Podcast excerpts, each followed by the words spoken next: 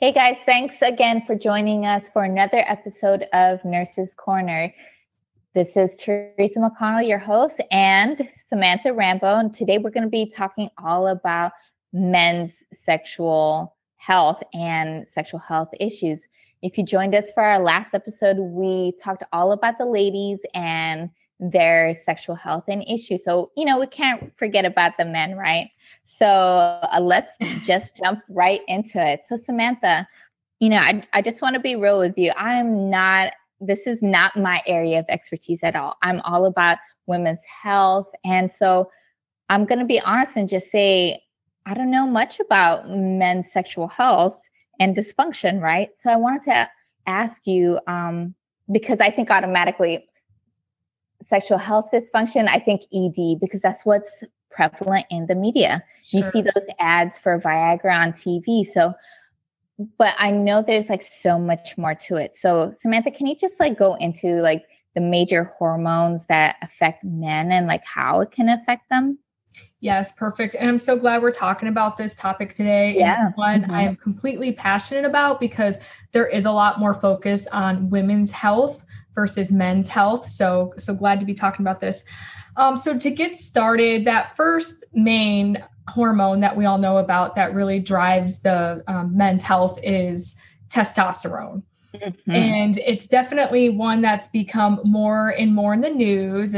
People are becoming more aware of it. But really, when you have that low testosterone, you usually have a lower libido, you're fatigued, maybe you're depressed, you're not feeling your best. So your sexual health is definitely suffering as a result.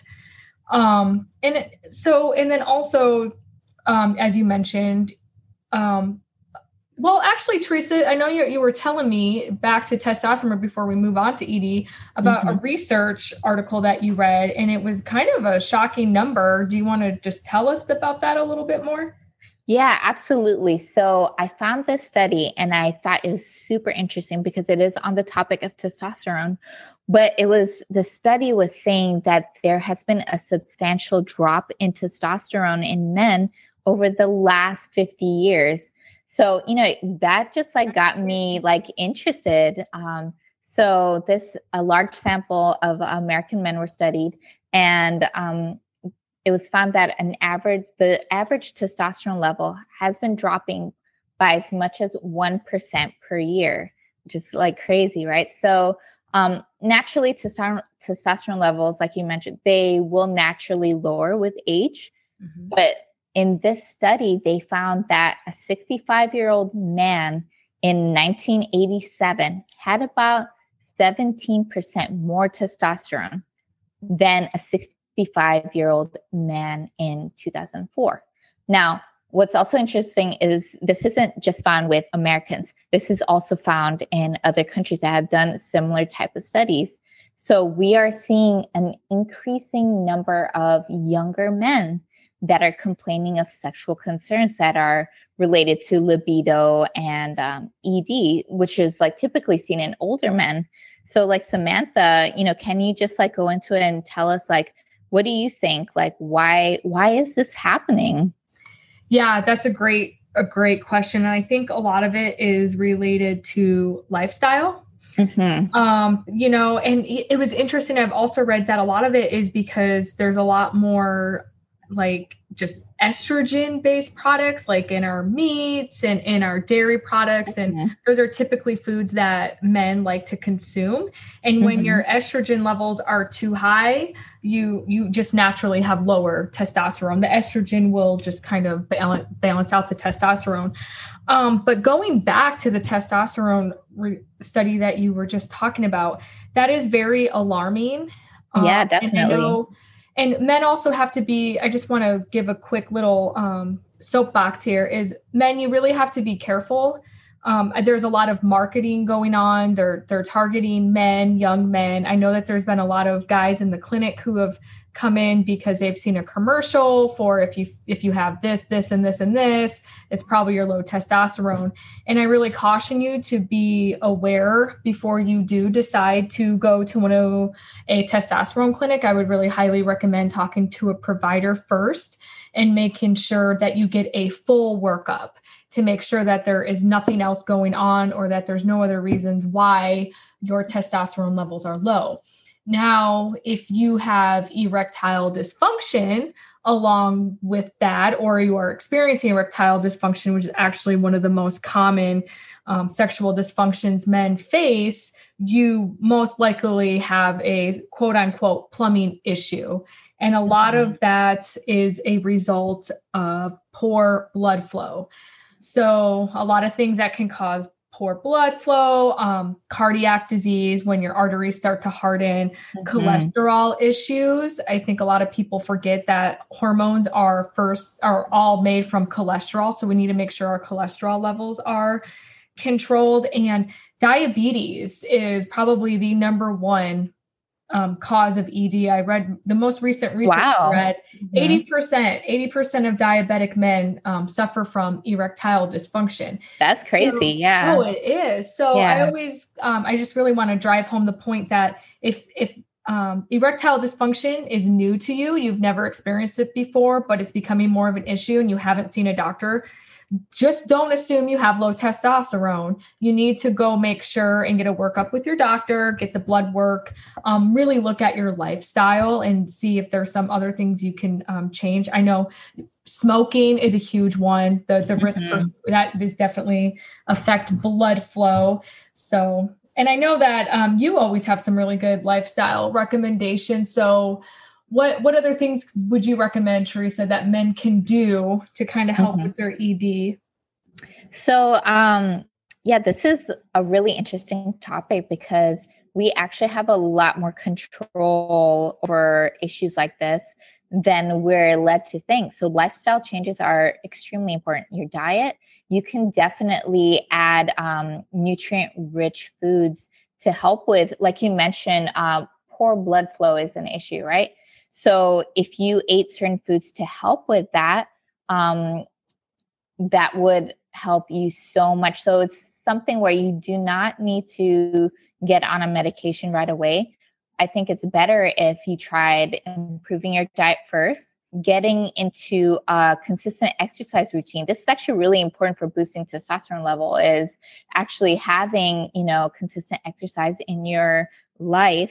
And of course, stress management, which is easier said than done, especially like recently, So definitely things that you can do to improve this type of situation. So definitely don't think you have to run right away to the doctor when it comes to this. Like try these recommendations out first. And then if you continue to have the problem, then definitely do not hesitate to go to your primary care provider.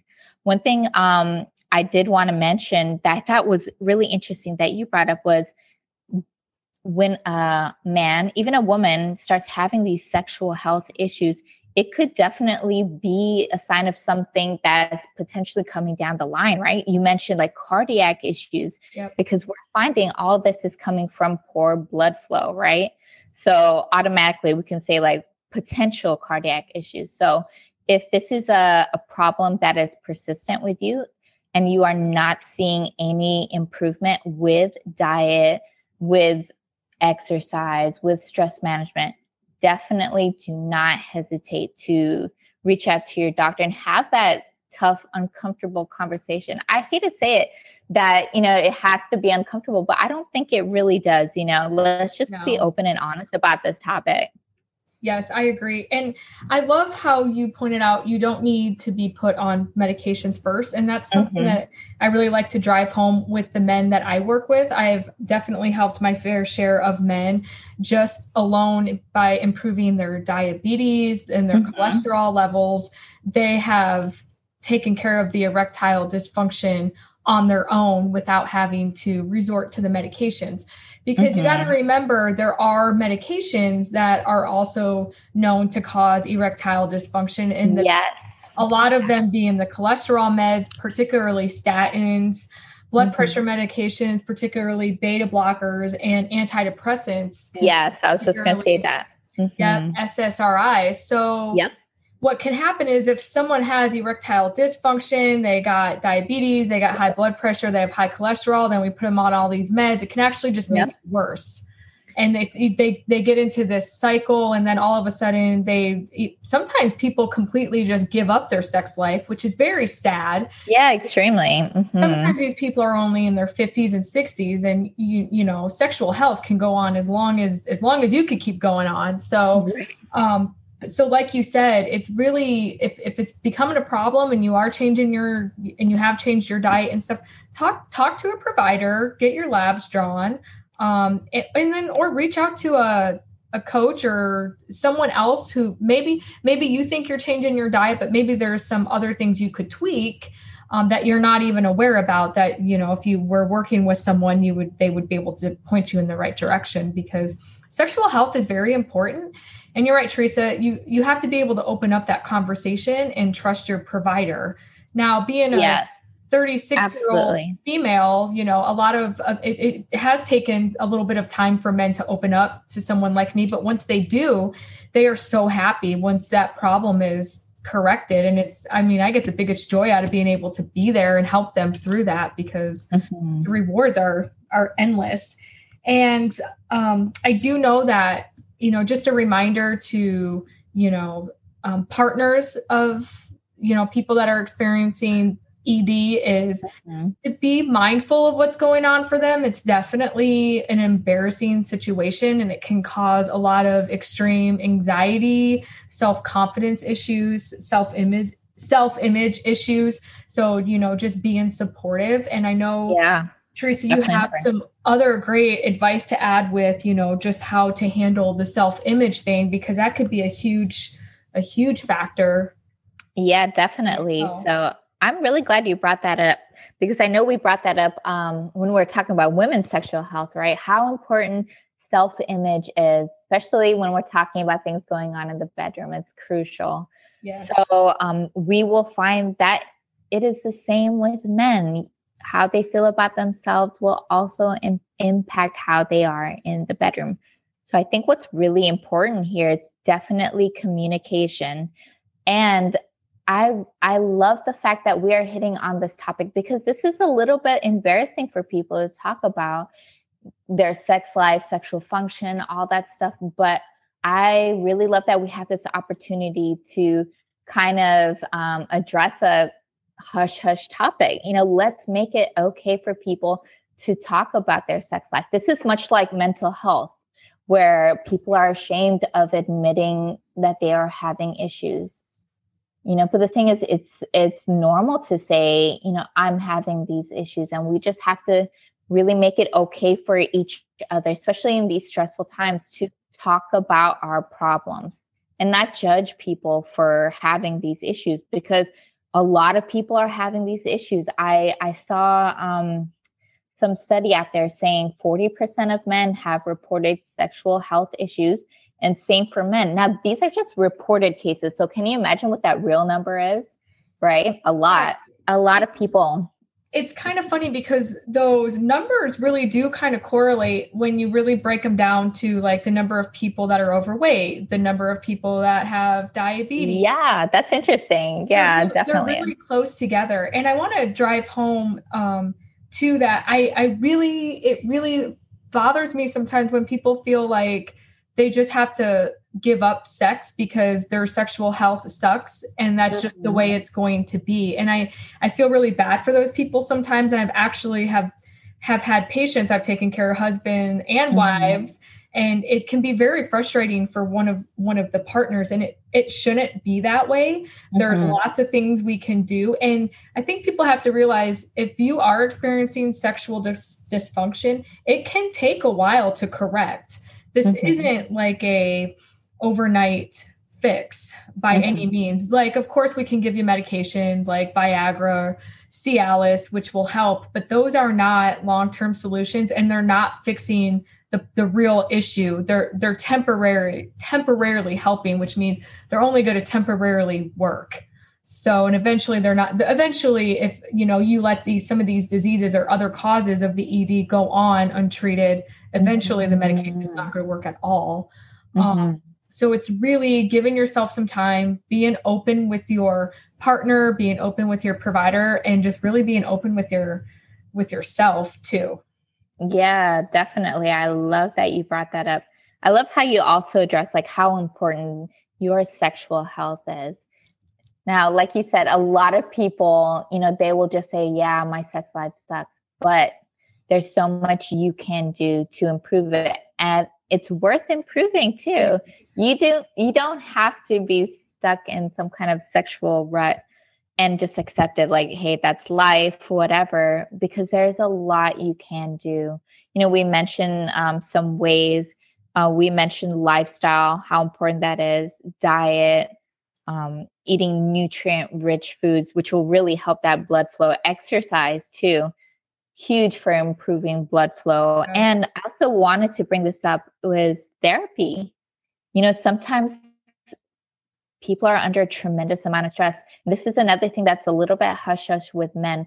Men are seen as like, you have to be super masculine, super tough, not have these emotions, but men have these issues too, you know, with emotions, things like that. And sometimes therapy is needed.